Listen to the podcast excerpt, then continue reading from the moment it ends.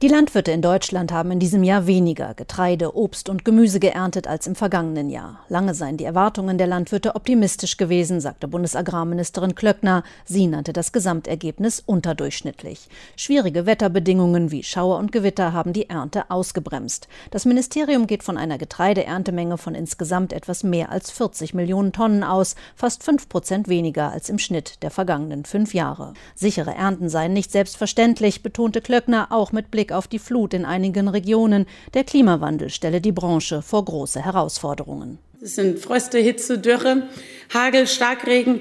Kaum ein Wirtschaftsbereich ist dem Extremwetter so ausgesetzt wie die Landwirtschaft. Und wenn wir deshalb über Ernten und Erntesicherung sprechen, sprechen wir immer auch über das Thema Klimaanpassung und Klimaschutz. Mit der sogenannten Ackerbaustrategie will das Ministerium mehr Klimaschutz in der Landwirtschaft unterstützen. Die Strategie sieht unter anderem vor, dass Landwirte noch passgenauer die Pflanzen auf ihren Feldern düngen oder die Fruchtfolgen erweitert werden, indem etwa nicht nur Mais oder Weizen, sondern zum Beispiel auch Hafer und Dinkel angebaut werden, um für mehr Vielfalt auf dem Acker zu sorgen. Grundlage für den Erntebericht sind festgestellte Erträge für mehrere tausend Felder bundesweit. Der Deutsche Bauernverband will am Freitag eine eigene Bilanz vorlegen.